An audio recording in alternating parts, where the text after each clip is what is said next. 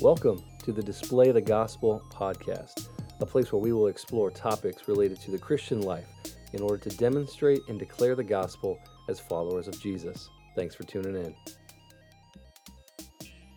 Thanks for tuning in today. My name is Brett, and this is just a brief introduction. Today's episode is a lot longer, as you can tell, and it's actually going to be a sermon that I preached at my church in Des Moines, Iowa. And the main thrust of this sermon is directed at Christians. And it's from Ephesians chapter 2, 11 through 22. And the main uh, point in that sermon is that we are supposed to be one unified spiritual family that is sent on mission in our world to be agents of reconciliation to those who do not believe in God. So, for those of you who are listening that are Christians, I think it'll be very helpful for you as you hear a text where my goal in that sermon is, as you'll hear in the intro, is to teach the Bible and through the lens of Scripture look at the world rather than look at the world and then look at the Bible. And so I hope that it's helpful to you. Uh, there's some things mentioned in it that have to do directly with racism, but that is not the thrust of the entirety of the sermon. So I hope it's helpful and I hope it's edifying to you. Uh, if you have any questions or comments, you can always reach me at www.displaythegospel.com, and I would love to connect with you. Enjoy.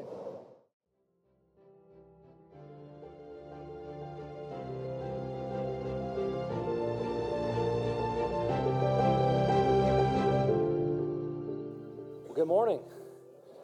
Good to see you, church. Uh, my name is Brett Riceley. I'm the associate pastor of discipleship and adult ministries. Uh, glad that you're here this morning. Uh, pastor Mike uh, is gone. He'll be, he'll be back next Sunday. And last week we heard from Pastor Adam.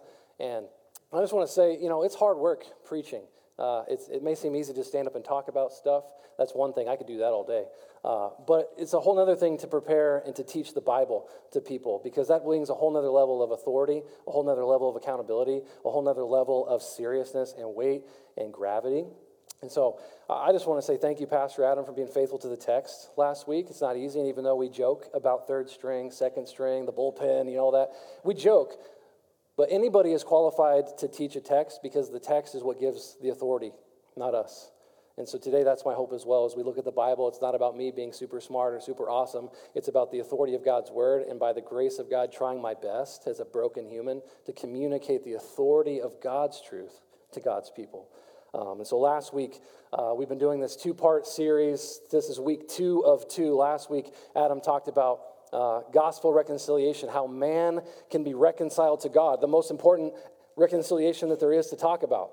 That's our vertical reconciliation. How does a man that's broken and born into sin become right with a perfect and holy and just God that demands righteousness? And we learn that that's by the blood of Jesus Christ and the cross. And he did a great job preaching that, so thank you, Adam. This week, we're talking about the horizontal relationship of reconciliation. Now that we've been reconciled to God by Jesus for the purposes of salvation and adoption, now we can turn our attention to see that we've been reconciled to one another by the blood of the cross for the purposes of unity, identity in the church, and gospel witness. And so we're going to look at those things today. There's three big overarching truths that we're going to look at today. But before we get there, I want to give you a disclaimer because the word reconciliation right now in our culture might be a word that you're very curious about. Like, I wonder what he's going to say. And I just want to say that my main priority, my main objective this morning is to teach the text in Ephesians 2 11 through 22. That's my main priority is to teach that text and what it means, not to necessarily talk about current events. However, this text and what it teaches and what God says about his church and his people in this broken world has radical implications for current events. But I want you to know my heart and to know my focus and to know that that's the way we ought to approach the Bible.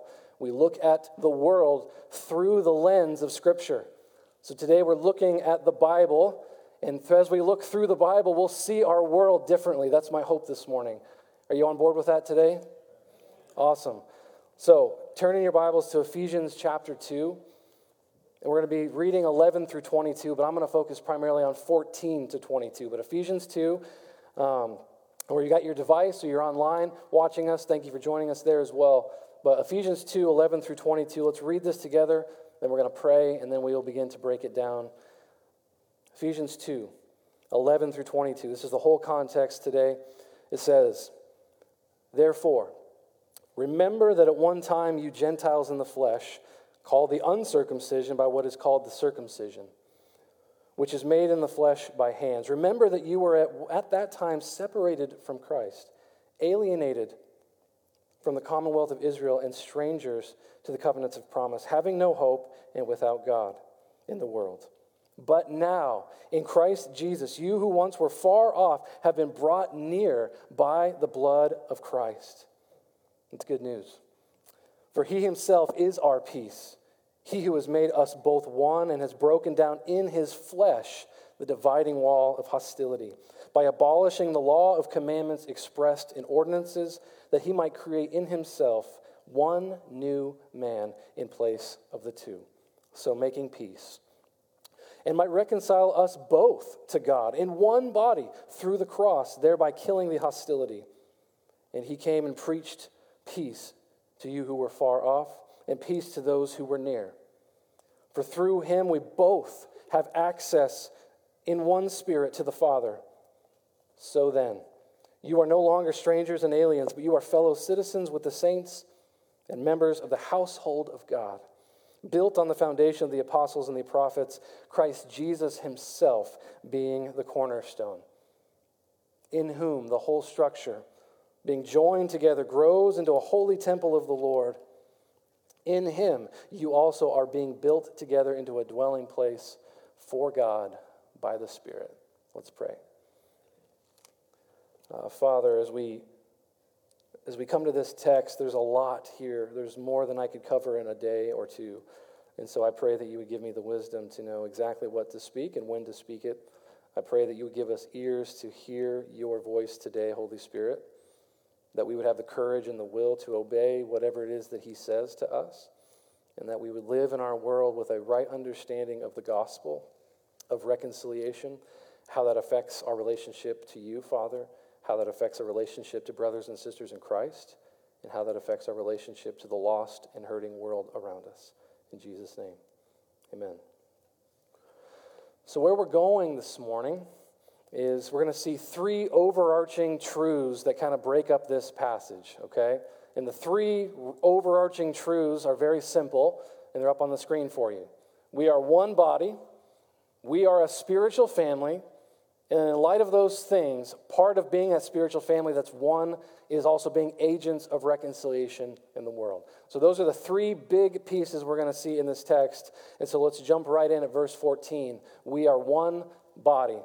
For he himself is our peace, who has made us both one and has broken down in his flesh the dividing wall of hostility. We could do a whole sermon series on this verse, but we don't have that kind of time. So Jesus is our peace. It's the very first thing we need to see in the first part of verse 14. How many people do you know in the world need peace right now? Lots. Who, who brings that peace? Is it you? Is it me? Is it the next thing? It's Jesus Christ. He is our peace. The chaos that everyone is looking to solve and to fix and to nullify, that's only going to happen in a relationship with Jesus. Jesus is our peace. And specifically, as Paul is talking here in this verse, he says, Jesus is our self, he is our peace. He's broken down in his flesh the dividing wall of hostility. Now, I know last week Pastor Adam talked about this and showed you this picture, but it's worth showing again. Because in his flesh, his death on the cross has broken down the dividing wall of hostility. What does that mean? Well, we're not exactly sure. Scholars disagree on exactly what Paul means by that phrase, dividing wall of hostility. But there's at least three fairly obvious things we can at least wrap our heads around to say these are probably three very realistic things he probably meant. The first one is that wall that you see surrounding this temple area. This is Herod's temple in the time of Jesus. And that wall that surrounds that temple was called, is basically the area called the court of the Gentiles. And so in that wall, there was little spaces where you could kind of go through and people could come and go through it. And it wasn't real high. It was probably maybe knee high. So it was just a small partition or so, waist high maybe. But the point was, it was a wall that said there's some separation here. And the main point is Jesus is trying to say, or Paul's trying to say, as he's writing to Jews, he's writing to Gentiles in this letter to the church at Ephesus that would have been circulated through that whole area, he's trying to say that Jesus' death has removed any division or separation or segregation between Jew and Gentile. And so, this court of the Gentiles wall thing that you see was serious. Listen to this. This is an, an inscription from a non believing historian who lived at the time of Jesus. His name was Josephus. He said that there's inscriptions that were hung along even intervals of this wall. And this is what the inscription said No man of another race is to proceed within the partition and the enclosing wall about the sanctuary. Anyone arrested will have himself to blame for the penalty of death, which will be imposed as a consequence. You want to talk about segregation? It started here. Jew and Gentile were not allowed to hang out. And if you crossed that wall and you were not a Jew, the penalty was death. And they, it was common knowledge. Layers of access to God's presence. That's what we're talking about. Layers of elite access to God. Jews were the most chosen holy people. Gentiles were considered these heathenistic, pagan outsiders, another race, another ethnicity, talk about segregation. So that's one of the main things Paul's probably referring to. The second thing he's probably referring to is the Mosaic law with all the rules and all the things that Jews had to do to be clean. They had to wash their hands, all the things they ate, um, all the things about circumcision. There were so many things that the Jews did. They had over 600 laws that they had to abide by. And talk about that kind of a separation of, well, we are a people and we have all these rules, and look at us keep all these rules, and aren't we just awesome? And then you've got these Gentiles who aren't even the people of God who abide by no rules. Talk about lawless men and these outsiders, these heathens, just horrible, nasty, disgusting people. That's the kind of tension that would have been very real between Jew and Gentile at that day. So Paul said that's also probably broken down. And then the obvious ethnic division Jew and Gentile were different ethnicities. Let that soak in for a second. They were different ethnicities. There was a division there. You can't go here. You can't go there. You have to sit here. You can't sit there. Why? Because you're a different ethnicity than me. So we see racism begins in times of Jews and Gentiles, but the main point that Paul is trying to help the church see, he's trying to teach the church in Ephesus remember, the cross of Christ has destroyed all of that. The cross of Christ has nullified all of those man made human divisions of separation and segregation. Jesus has destroyed it, He's broken it all down. And so I hope you see what's going on here. Jesus is very much concerned about how you and I and how his people and all people relate to each other and have access to God. And so, how does Jesus destroy this division? How does it actually work? Well, look at verse 15 and 16 again. By abolishing the law of commandments expressed in ordinances, that's probably referring to the Mosaic law, that he might create in himself one new man in place of two that he might create in himself one new man in the place of two, so making peace, and might reconcile us both. You hear that language? Both. Us. Communal. Reconcile us both to God in one body. How? Through the cross, thereby killing the hostility. See, this deeply ingrained ethnic division was religious, it was political, and it was cultural. Is that not any different than our world today? Is ethnic division in our world not religious, political, and cultural, and are all tied together? They are. It was no different in this time. Gentiles were heathens and pagans and had no real God. The Jews, from politics perspective, had all the laws kind of catered to them and their beliefs. Culturally, the Gentiles were outsiders. And if you want to read something about this later this week, read Acts 10 and Acts 11, when the Holy Spirit falls on Gentiles for the first time and the church is basically embracing Gentiles officially for the first time. Peter goes to Cornelius' house. He shares the gospel. The Holy Spirit falls. All these Gentiles are coming to faith. Peter's like, we need to baptize these people. They do. They're into the church. Peter goes back and gets reprimanded by other Jewish Christians saying, What were you doing eating at a Gentile's house? What do you mean Gentiles receive the Holy Spirit? See, that was foreign to them. They thought that being a part of God's family was only for one ethnicity. Jesus says, no, there's only one human race, and we'll talk about that in a little bit. So notice the phrase, he made one new man in place of the two. take two, bring it together. What does reconciliation mean? It means taking two things that were not previously together and you put them back together. One coming back together, two from one. And so Jesus destroys hostility and division, but he also creates. He creates a new earthly and corporate identity known as the church. He destroys all that division, he destroys all the hostility, and he's creating and building now a unified corporate identity where we are the church. Jew and Gentile get to be the church. Doesn't matter what you look like, doesn't matter where you come from. We are the church together, one united people. We see this expressed in Galatians 3:28 when Paul also says, "There is no Jew or Greek, slave or free, male or female. We are all how many?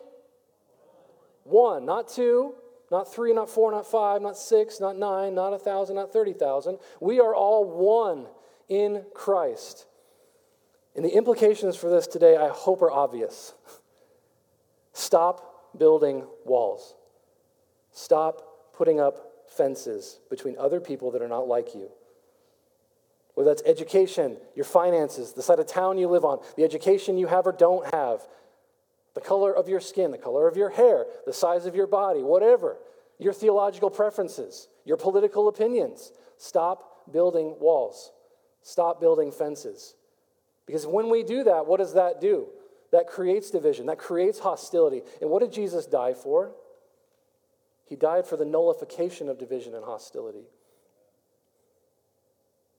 Here's a question I want you just to think about. I know I've done it in my life. It's not something I'm proud of, but think about this for a second. You don't need to answer this, obviously, out loud. It's rhetorical.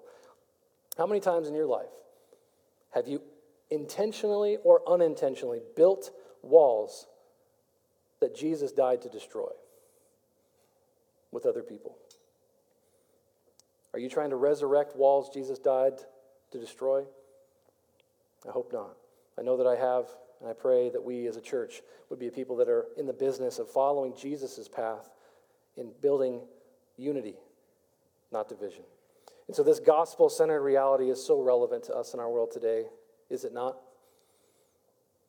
It seems like what one of the most important things that we can see from this is he's breaking down in his flesh. Remember, it's not just like he literally took a caterpillar in and bulldozed a bunch of bricks. Yay, way to go, Jesus. No, no.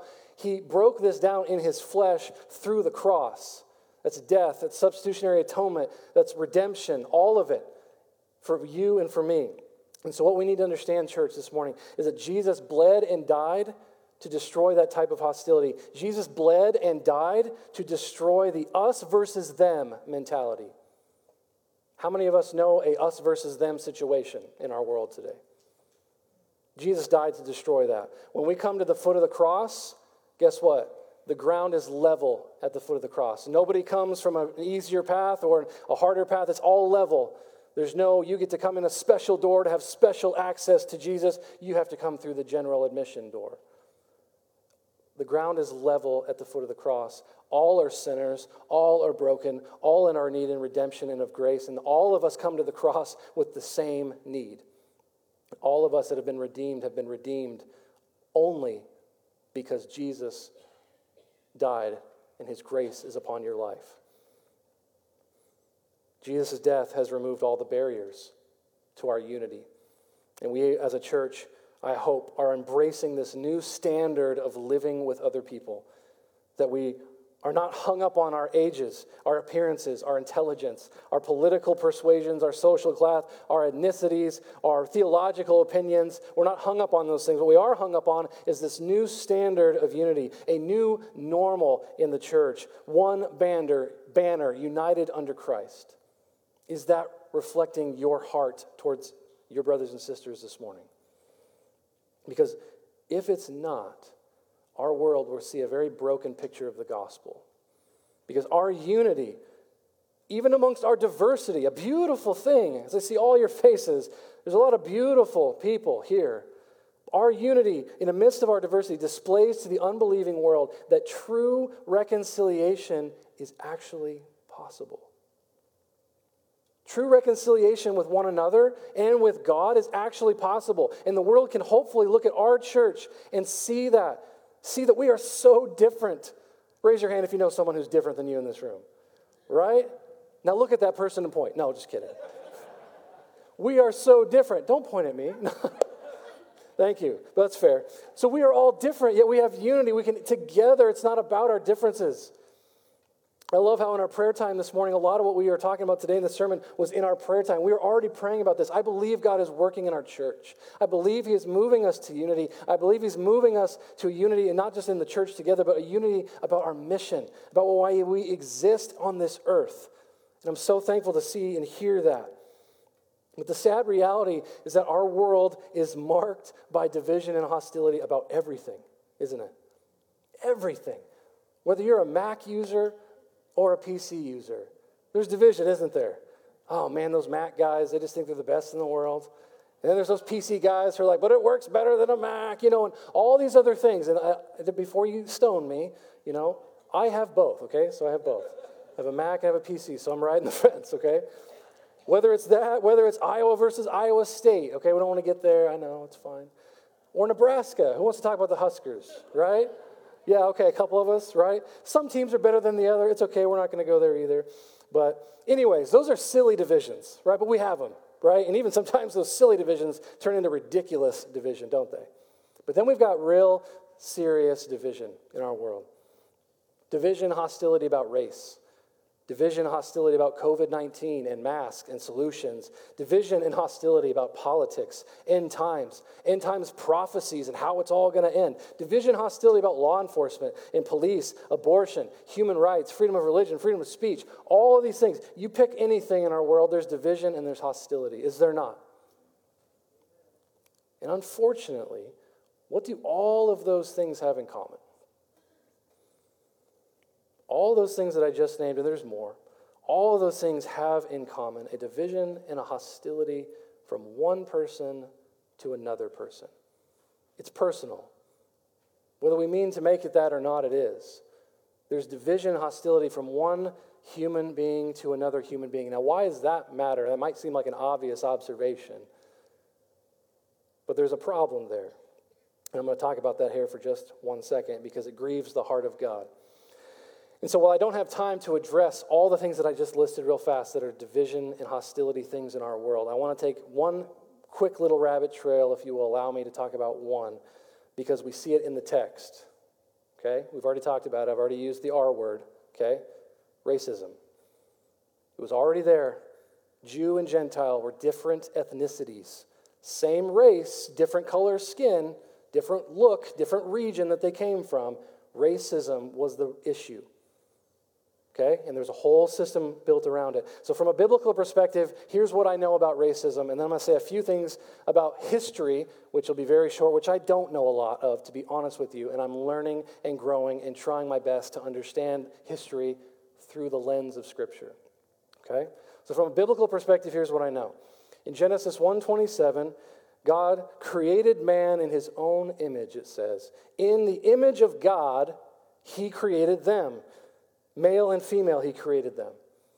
So, why does this matter? Well, you guys are probably going, well, duh, God created us. What does that matter? Well, what it matters is the phrase, in the image of God.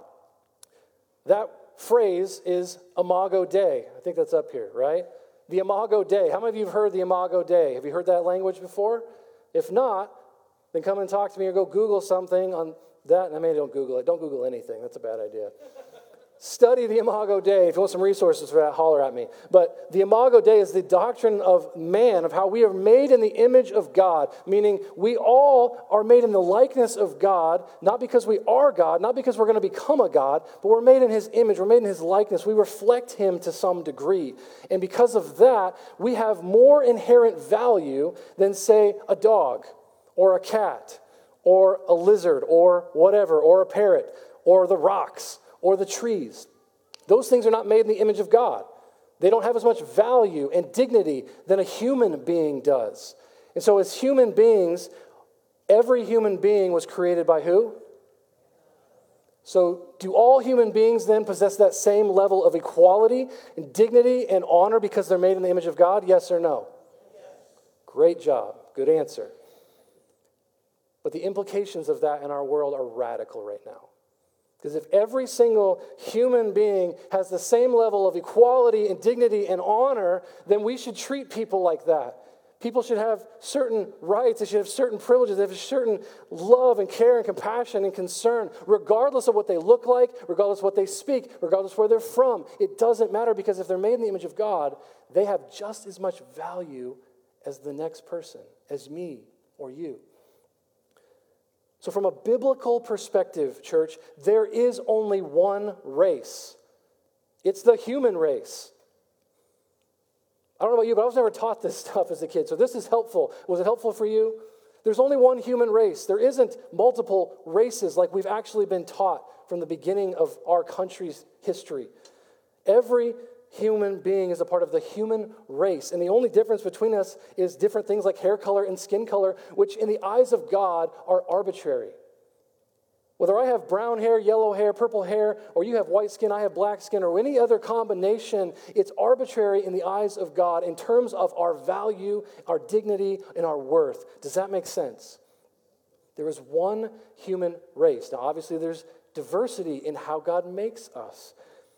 But every human being traces their heritage back to the first parents, Adam and Eve. And all humanity came from them, did they not? There is one human race in the different color of melon and all the other things. Is it melon? Is that what it's called that's in our skin? There.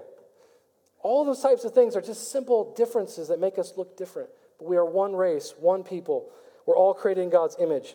And that Jew and Gentile tension, Jesus destroyed by the death on the cross.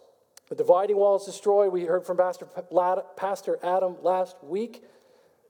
The veil of the temple was torn.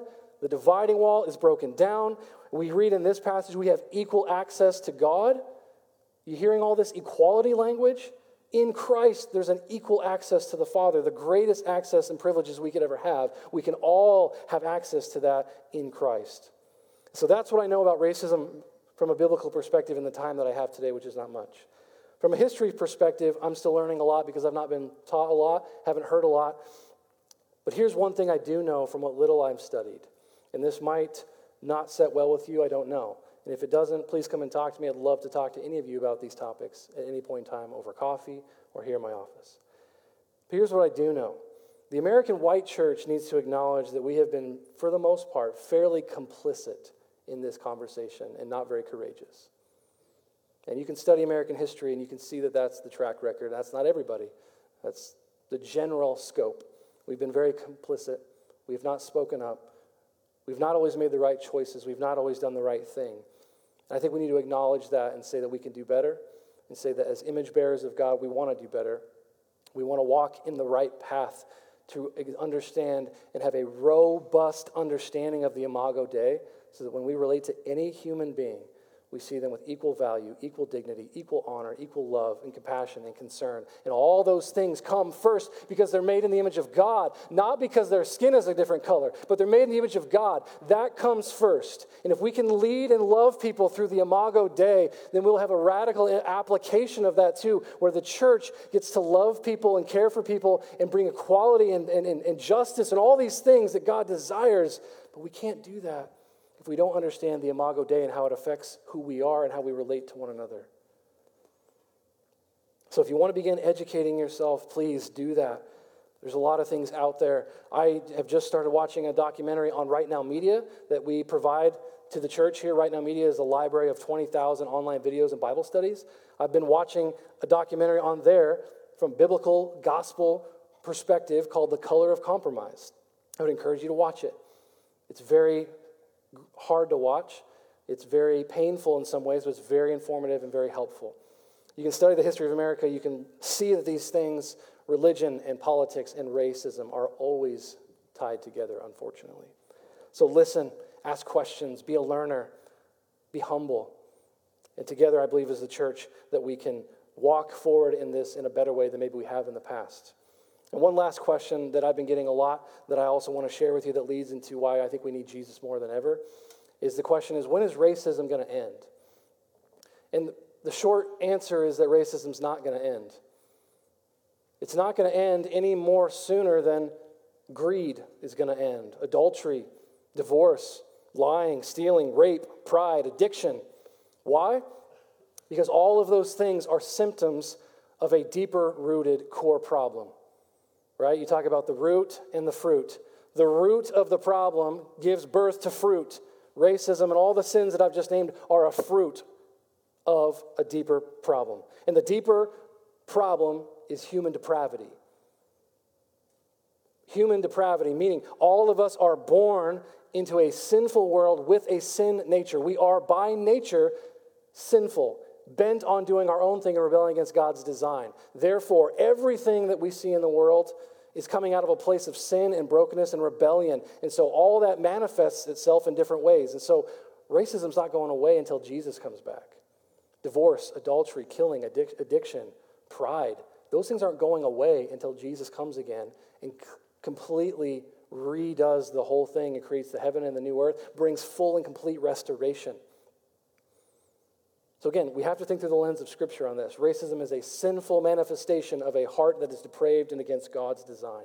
In the same way that pride, addiction, greed, adultery are the same things of a sinful manifestation, deeply rooted in depravity that's against God's design.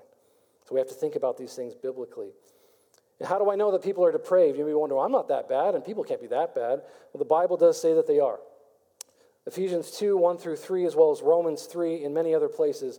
But Ephesians 2, 1 through 3, Paul also reminds the Ephesian church of what they used to be like and listen to his language about how they all used to be. And you were dead in the trespasses and sins in which you once walked, following the course of this world, following the prince of the power of the air, the spirit that is now at work in the sons of disobedience, among whom we all once lived in the passions of our flesh, carrying out the desires of the body and the mind. And hear this and we're by nature children of wrath, like the rest of mankind. Now, that doesn't give you any warm, fuzzy feeling any more than it does for me to read that. But the Bible is very clear that we are all not born as children of God. We are born as children of wrath, and by the grace of God, He chooses and elects and saves some and adopts some to become children of God. And so, if you hear teachers and preachers or even people like Oprah saying, We're all children of God, we're all going to make it when we get there, that's heresy, church. We are not all children of God. Only the people that have been redeemed and placed their faith and trust in Jesus Christ and He saved them and adopted them become children of God. We read about that in John, even First John as well. And so, but again, remember, we are all image, we are all made in the image of God, but we are not all children of God. But by the grace of the gospel, God's design allows us to pursue Jesus and to become children of God. And so, if we're all born in this way, well, this sounds pretty bleak, doesn't it? Because we got God's design was that human beings would live in unity with Him and unity with other people. That was God's design. Perfect harmony. But we all know that in Genesis 3, that harmony between God and man completely went out the window. Sin entered in the world, and very clearly in the next few chapters of Genesis 4, 5, and 6 and onward, we see the brokenness between humans, of Cain killing Abel, and all this history. We see that the brokenness between relationships horizontally and vertically is broken. Rebellion and sin have taken over, and the sin and the rebellion leads to more brokenness. That's why we see what we see in the world today. It's not because necessarily that our nation is just off the rails. No, no, that's true, but it's true because of the root is depravity. So that's the bad news. And if you're wondering at this point, like, wow, this guy's really cheery today, really bringing us a fun message to just smile as we go find the buffet later, let me encourage you. One of the questions that I think is fair to ask as we look at our world, we have to be honest, we think biblically about it. We look at it and we go, wow, it's incredibly broken, is it not? It's incredibly sad. It's an incredibly ugly thing to look at. And we have to ask the question can the world even be fixed? Can the world even be fixed? A few weeks ago, my son, who's nine, was working on a little Lego ship, and he likes to build things with Legos, and he'll sit with a box of Legos and just build something just completely out of his imagination.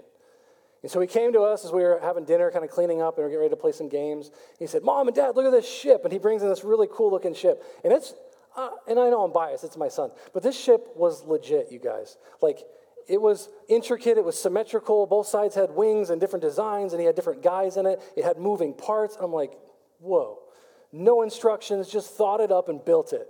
And I'm like, dude, that is really cool. So he sits it on the table, we're, we're getting ready to play some games, and then he kind of turns, and he's sitting at the table, and he kind of turns, and his elbow hits the ship. It falls onto the floor and shatters into a million pieces. Ooh. Yeah. And immediately I look at my son, and he's just, just completely distraught, completely wrecked, eyes swelling up with tears.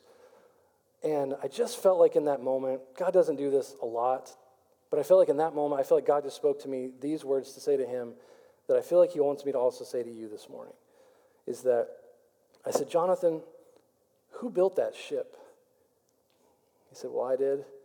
I said, Then you're the only one that can fix this. There's hope. You were the designer, and the designer can fix the brokenness. In the same way that I encourage my son to put together that little ship and put it all back together because he was the designer. He knew what it all was supposed to be. He could put it back together the way it was and restore it to its original glory. Church, do you see the gospel in this? God has designed the world. It has broken. It's fallen off the table and shattered into a million pieces. Can I get an amen? It's shattered into a million pieces. And we have no reason, though, as the church, to do this. But many Christians live like that. Oh, the world. Oh, it's broken. Oh, it's an election year. We walk around distraught like we don't know the designer's coming back to fix the brokenness, church.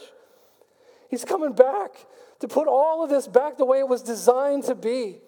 Me and you restored of our sinfulness and flesh completely gone. That's going to happen someday. He's going to take every redeemed person and gather them into the new heavens, and we're going to worship him for eternity. Why are we drooping? Why are we sad? Why are we distraught? Why are we fearful? Why are we doubtful? We're doubtful because we're human. And I get that. But, church, don't droop. Lift your eyes and see that Jesus is the King and He's coming again. If we believe that, if we believe that, then why aren't we sharing it with the world? Why aren't we sharing it with your neighbor who's broken, saying, My life's in a million pieces? What am I supposed to do? You have the answer. I have the answer.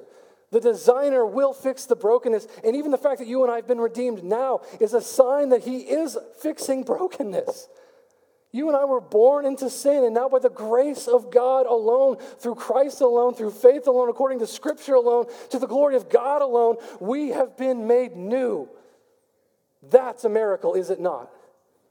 Man, I'm getting fired up. I'm sorry. But our unity in the church, this is so important because as we understand who we are in God, and as we stand, understand who we are as the church together, our unity must begin in this room. And as our church becomes a united front for the gospel, it then flows outward into the world. A united, hopeful church.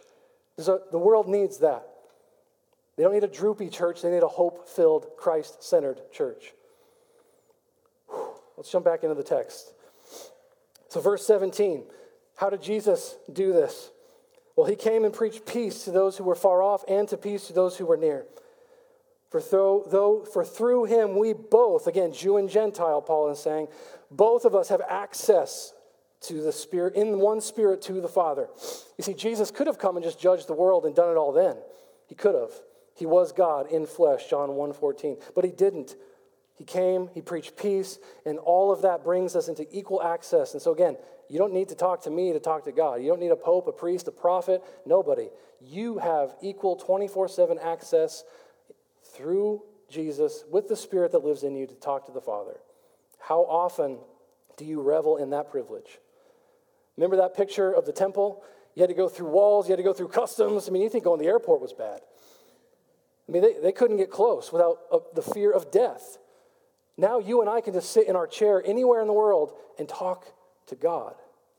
How often do you revel in that, embrace that, and practice prayer, practice listening, practice being in His presence? So that's point number one. we are one body. That was all wrapped up into point one. Crazy, huh? Point number two, you ready? These will go faster, I promise. Point number two, we are a spiritual family. Okay? Look at verse 19. So then, so then's language like, okay, now that you've heard this, here's some implications. You are no longer strangers and aliens. But you are now fellow citizens with the saints and members of the household of God. You guys notice that beautiful contrast? This is the compare and the contrast, right? You went from being aliens to citizens of the kingdom, sons and daughters of the king. We used to be aliens, right?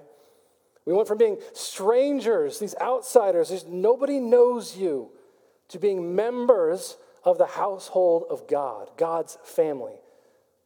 Adoption has happened.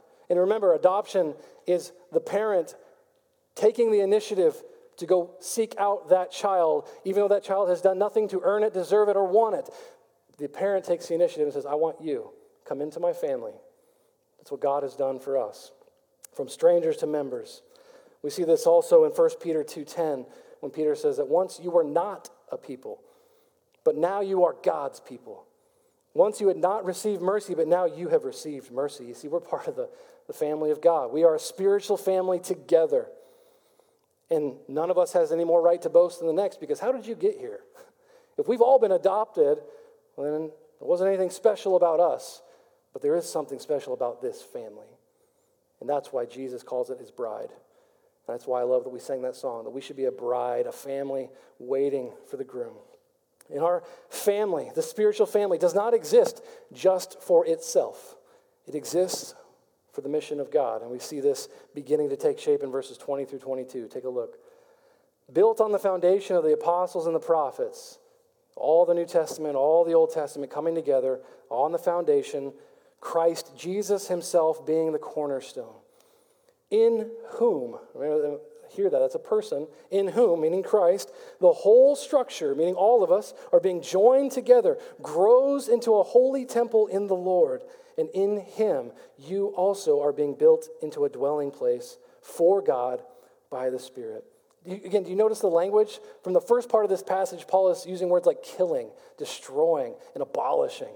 In the second half of this passage, he's using words like grows, building, joined together. You see that? It's a beautiful contrasting thing there. So notice the cornerstone. Who's the cornerstone? Jesus. Now, you all know the importance of a cornerstone. Back in that day, was a little bit more important now. We don't necessarily have cornerstones, big rock in the middle of our house, but that'd be kind of cool. But back then, when they were building these stone structures, the importance of laying that foundation was huge. But even more important than that was the cornerstone. Isaiah 28 16 says, Therefore, thus says the Lord God. Behold, I am the one who has laid as a foundation in Zion a stone, a tested stone, of a sure, a precious cornerstone of a sure foundation. Whoever believes will not be in haste. See, Jesus is the cornerstone. And just like having that cornerstone is so important because every stone after it has to be aligned with the cornerstone so that it can be completely aligned and perfect as you build it. If you are off from that cornerstone, the higher you build, the riskier it gets. So, in the very same way, Jesus has to be the center of our unity, the center of our spiritual family, the center of your spiritual life, and He is the center of this church. Little c and big C. He is the center of it all. Amen? So, if He's the cornerstone of our united community, then everything revolves around Him. Yes? So, then ask yourself the question today Are you aligned with Jesus? Are you aligned with Him in all areas of your life? From finances to fitness, from politics to all these other things. Is Jesus the one that orients your life? Is Jesus the one that orients the way you think, the way you go?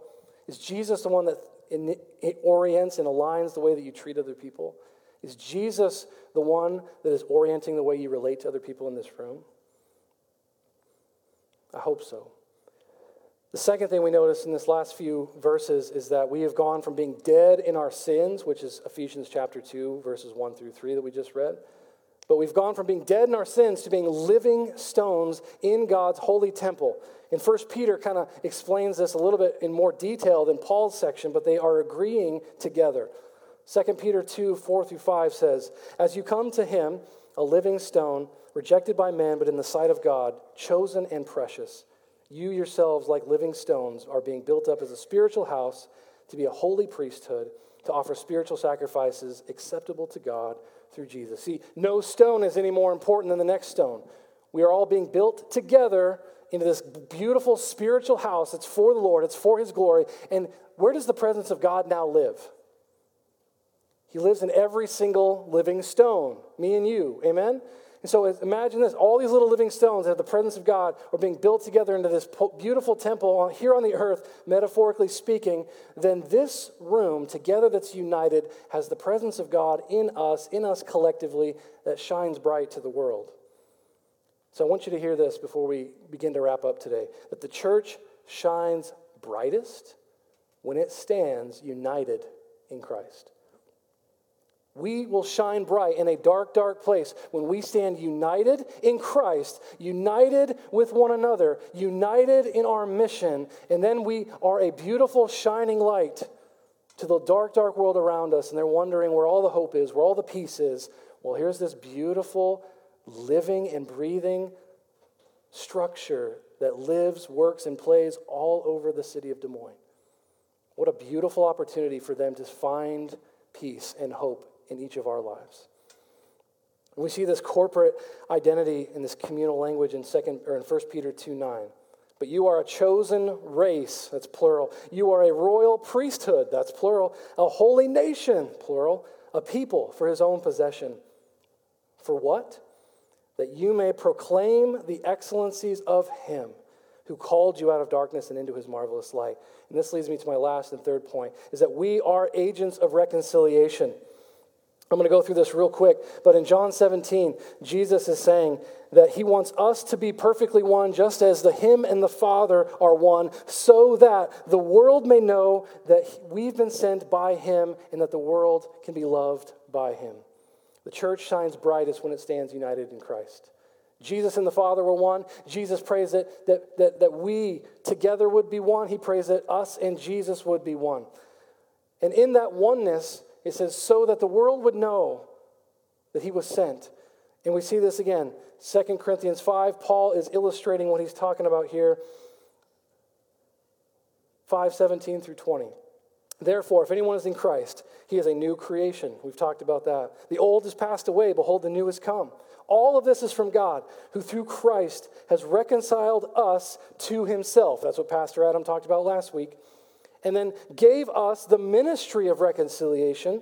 That is, in Christ, God was reconciling the world to himself, not counting their trespasses against them, and entrusting to us the message of reconciliation. Therefore, because of what we've just heard, he says, Therefore, we are ambassadors for Christ. God making his appeal through the pastor. Oh, wait, wait, that isn't what it says. God making his appeal through who? Us. Does that just mean me and Mike and Adam? The pastors? No, no, no. God makes his appeal to the lost and dying world through us. I'm a part of us. Not just me, not just our staff.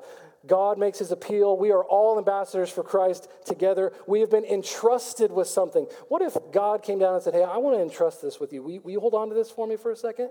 Would you take that seriously? If God came down and said, I want you to hold on to this, I'm entrusting this to your care, would we take that seriously? Well, this passage has said from the authority of the Bible that we have been entrusted with the message and the ministry. A lot of you know the message, but how many of you are engaged in the ministry? It's not just for me. We all, as ambassadors of Christ, have been entrusted with the message and entrusted with the ministry. We all have been called by God to be in the ministry. And that ministry is not this. This is a part of it for me. The ministry is all of us being where we live, work, and play and do business to share the message of reconciliation with people who are not reconciled to God.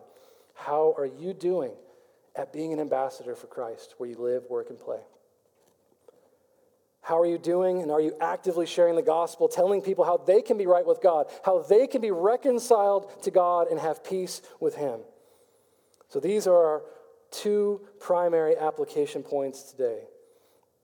We must be agents of reconciliation. We must. Again, Scripture does not leave room for this to be an option for you and I to consider.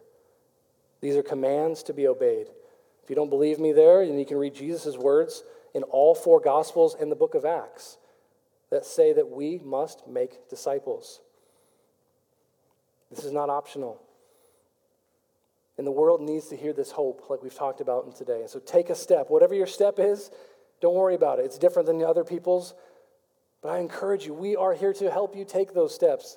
That is the primary reason I moved here and took this job, is to equip and mobilize you to take steps, to be a disciple that makes disciples.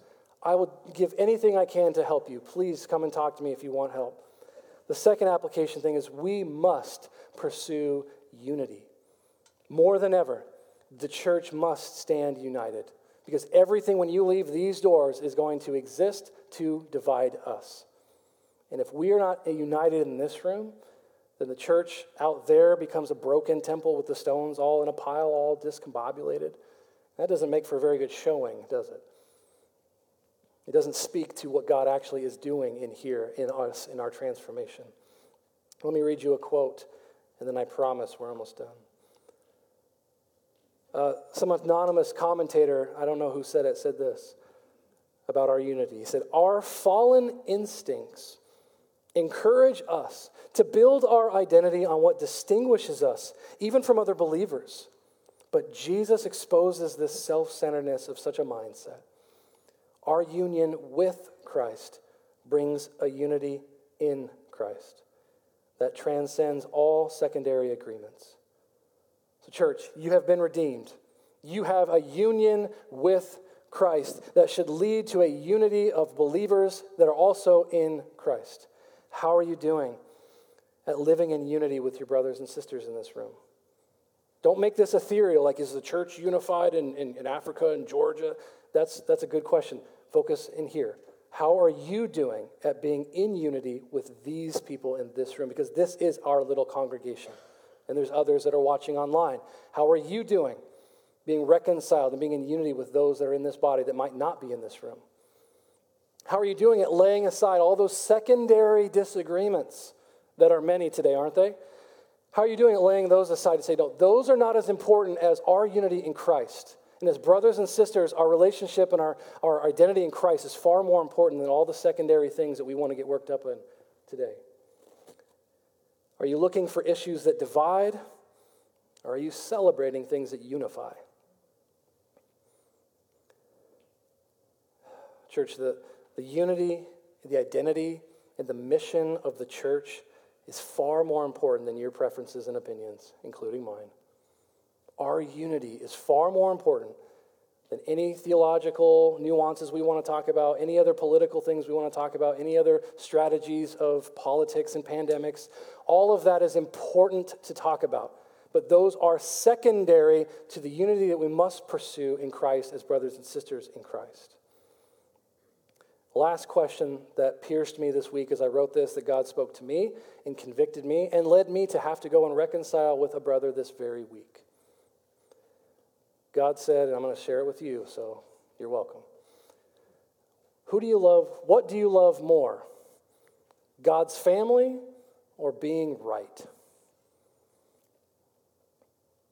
What do you love more? God's family or being right? And I'll confess, there's a lot of times I love being right. It feels good to be right, doesn't it? At least we think we're right. Do we love God's family more than our own desire to, to inflate our own ego and our pride? But imagine what a church would look like if we lived in that kind of unity where we were fighting for each other. We were fighting for the unity and the reconciliation between one another. We are fighting to say, no, no, no, go talk to that brother today. Go talk to that sister today. Make that phone call today because it's important, because it honors Christ and it reflects to the world. Imagine then what a united church that's reconciled to one another looks like and can do as we move out into the world as one united front to declare to the world that there is only one hope, there's only one peace in life and death, and it is Jesus Christ. Imagine what it would look like if we were one body, one spiritual family, sent as a family of believers on mission to be agents of reconciliation. Let's pray.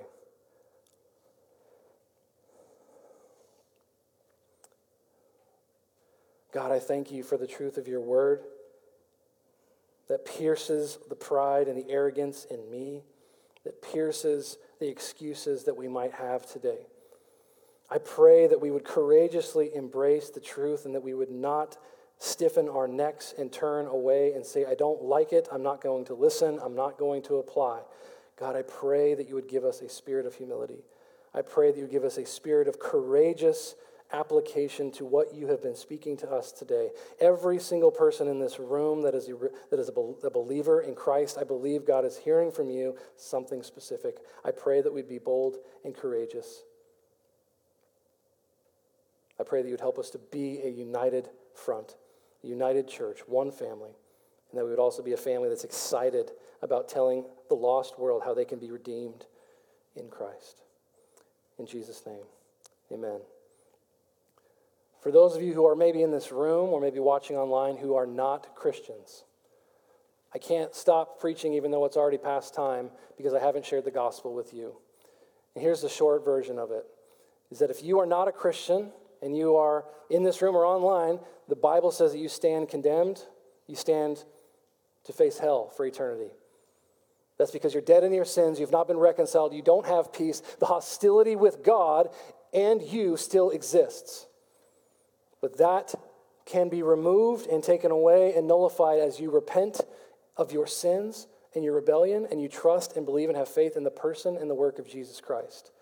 If that is you this morning, if you want to know what that means, what that looks like, you can have a relationship with Jesus Christ, but it's only possible in Christ. It has nothing to do with what you've done or how moral you are. Has everything to do with what Jesus has done for you. So please, don't leave here. Don't uh, check out online, talk to somebody. I'm going to be here at the end of the service. I'm going to be right up front, and then I will be in the guest reception. If you have questions, please. What you do with Jesus is the most important thing you could ever wrestle with in your entire life because it affects eternity. You can find a wealth of resources, including free downloads, videos, book recommendations, sermons, training opportunities, and more at my website, www.displaythegospel.com.